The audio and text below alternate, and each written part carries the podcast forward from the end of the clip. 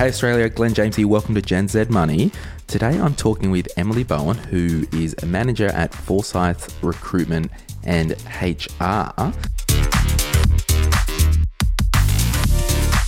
Hey Em, how you doing? I'm good, thanks, Glen. How are you? I'm really great. At the time of recording this, students in New South Wales, Tasmania, ACT have received their end of school HSC ATAR results uh, with other states to follow. Now, I just want to have a chat, and I guess this is for you if you're waiting on that envelope, you're waiting on that website, whatever you're waiting on. If you do not get the number you were hoping for to get into that course that you wanted to do straight away.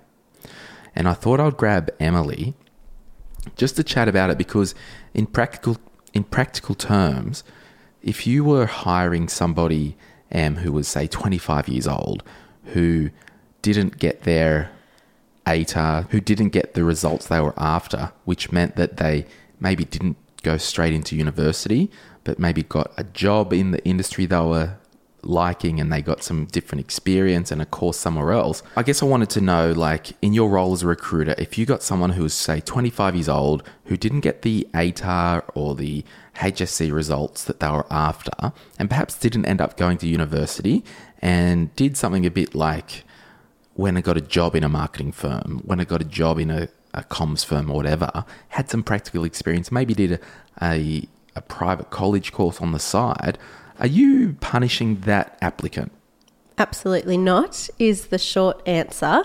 The key, though, is having gone and applied yourself, as you've described, in a really meaningful way otherwise. So it doesn't have to be the university qualification, it can be the practical experience. It needs to be something meaningful and relevant. Yeah, because a lot of the times when you are applying, you know, we just need to get you to that interview. And what a resume and cover letter can do is get you to that interview. So if you, how would someone like word the cover letter? If it was a role, for example, I'll just use the marketing world. You didn't do the marketing degree yet, okay, but you've worked in the marketing uh, world, you've done all the experience, and you've basically learned the trade on the job, okay? But you do have intentions of going to uni uh, as a, I guess, a mature age student, what tips would you say to put in a cover letter? Because this is for the for the students out there who have just finished who didn't get the results they're after, but it's also for those who didn't get the results they're after and they find themselves, say, age 24 or 25 and don't really know what to do. Any tips with a resume or cover letter? So, with a resume, I'd like to think that that's reasonably straightforward because you have let's say you're that 25 year old and you've done what we've just said is going to be the best thing, which is go and find that practical experience, you can actually fill your resume out in a really meaningful way using that experience. Probably more interesting to talk on is the cover letter. The cover letter is there to be uh, more of a narrative to hook the reader so that they then want to look at the resume, no more than a page, and you want to keep it quite succinct. But you have the opportunity there to say, this is what I have to offer. This is why I'm really interested in the opportunity that you have going. And this is m- my plan to make sure that I'm going to remain really relevant to you and be really successful.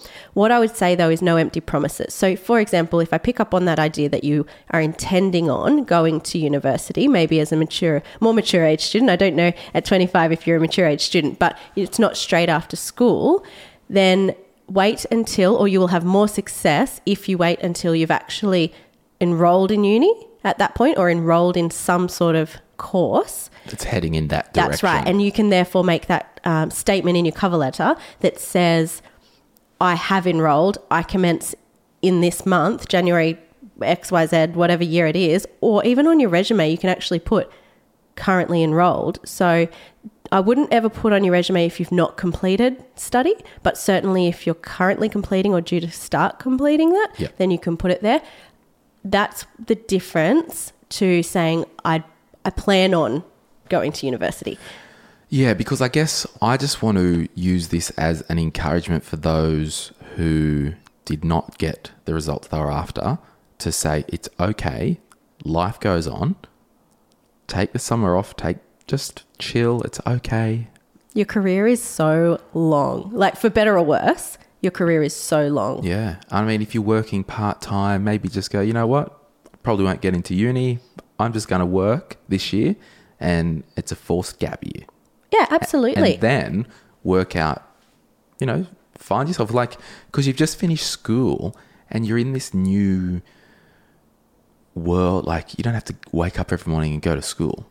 Like, it's different. So just, if you didn't get the results you're after, it's okay. Enjoy life. I didn't finish year 12. And because I knew school wasn't for me, and there's people listening that are like me, I'm not designed to read a heap of crap, remember it, and then tick boxes and answer questions. Okay. But if you get a whiteboard up and talk me through it and explain it to me and draw it, the concepts, it will be committed to memory like nothing else, right? So for my style, I did have to leave school early. I then did a bit of a trade and manual role. Then I worked out what I wanted to do with myself. Then, as we were talking before, I went and studied a diploma of financial planning through a private college because it was something I was interested in. And at the time, I actually didn't have a job in financial planning, but then I applied for entry level roles. Okay. You need to know that it's everything going to be entry level. I applied for entry level roles, had on my resume that I've completed module one of the diploma of financial planning, and then basically I did an apprenticeship. I mean, you can't really do that now because the rules have changed. I've had to do some extra study and whatnot. But if there are some of those industries that aren't regulated and the degree is just formality or a nicety to get you to the in earlier or whatever, at not so much of an entry level role, I know as an employer, I would rather someone all day long that's had two years' experience working in a marketing office who's keen to have their own account rather than someone who's just out of uni with a degree and no experience. I agree. And the other thing I would say so I absolutely believe in if you can, maybe while you've been at school doing your HSC, you've been working at Woolworths. If you can make a change that's a step towards your career that's not university straight out of school, but it is that administration role or that entry level role in an environment that is relevant to your longer term plan, then even if it is only a 12 month gap year and you pick up university at that point, keep that entry level job and then run that through while you're studying so that then you've got the piece of paper and you've got the experience at the end of your degree.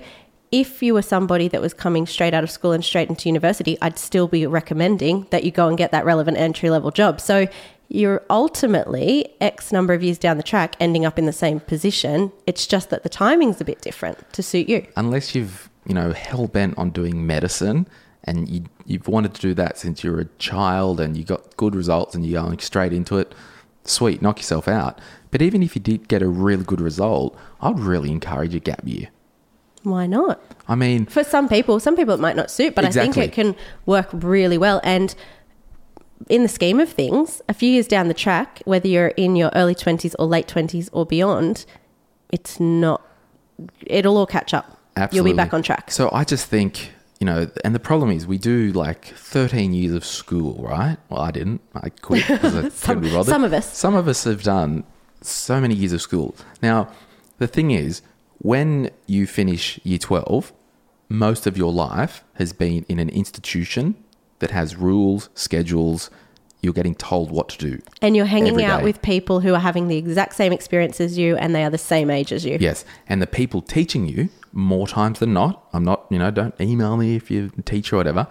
The people that are teaching you have never left school. Okay, so you're in this bubble. Now, I want you to not worry about anything too crazy because there's actually no rules in life. There's some laws, you know, that we don't break or we'll end up in jail, but there's no rules. So you can build your life your own way. Now, if that means I'm taking a gap year and I'm doing, I don't know, half a six month TAFE course in welding, I don't know, whatever that is, just start to experiment with what you want your life to look like. You're going to have to work. You don't want to be on the lounge for a year. You might be just working part time and being productive. Don't be not productive. Um, there are situations where you know not everyone has these luxuries, but I guess the purpose of this episode is just to encourage you to take any pressure that you've put on yourself, that your parents have put on you, that the school system has put on you. take that pressure and throw it away because there's no pressure in life. And just focus on what is a step towards. There's so many steps towards what you think you want at that point. If university is one of them, so be it, but there are at least 10 others. So pick another one. So, so good. So, there's this strategy, like, for example, I didn't know what I wanted to do really until I was 25 years old. So, that's a long time between 17 years old, right? And it's even changed since then anyway. and then again. it's changed it again. But the whole thing is that strategy worked. If you left school, worked, travel, and not everyone wants to do this, but so it's cool. Worked, travel, yeah, I want to do this. This strategy is fine if you don't do four things, Emily. The first thing, What are our get, four ad- things? get addicted to drugs. oh, yep, good. Okay. Get addicted to drugs, that's bad. Don't do that. If you break the law and end up in prison, that can put things, you know, I'm being dramatic. Yep.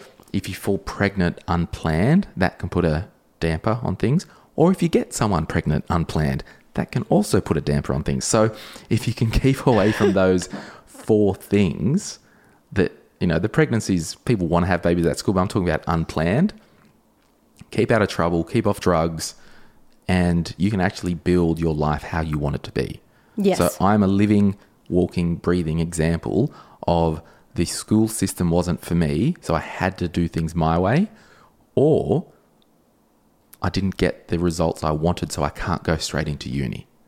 So much is in your own control. Yes. It's just about taking, I think taking that pressure off is one of the best things you've said because once you've done that, you can experiment and you can be comfortable and you can see where it takes you, but you're doing it thoughtfully. Absolutely. So there are no rules in life. There's some laws. So let's just take the pressure off, be productive, send this episode to someone who needs to hear it. We all know people that have just completed the high school certificate or the ATAR or whatever your thing's called in whatever state you're in or, or whatever. Uh, so, absolutely. Now, while we've got you here, Emily, talk to us about the podcast you're starting uh, in the very, very near future. Well, this is this podcast is a great way to spend this gap year. So you can actually listen to this podcast, which is called My Millennial Career, and we will step you through first couple of episodes, resumes and interviews. And so that job that you're going looking for, you can get your your application documents together, your cover letter, your resume. You can learn how to ace the interview.